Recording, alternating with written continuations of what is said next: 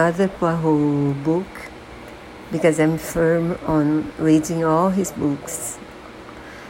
And it's one of my favorites.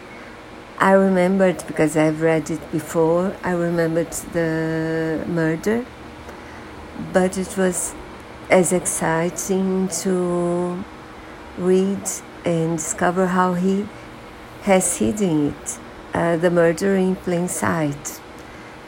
And Poirot is brilliant as always, and the characters are very interesting, and I loved it once more.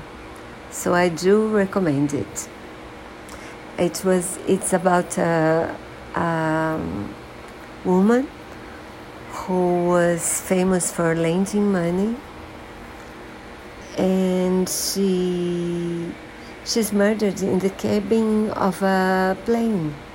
So there are not many suspects, and the way the crime is committed is very interesting as well. So I hope you enjoy it as much as I did.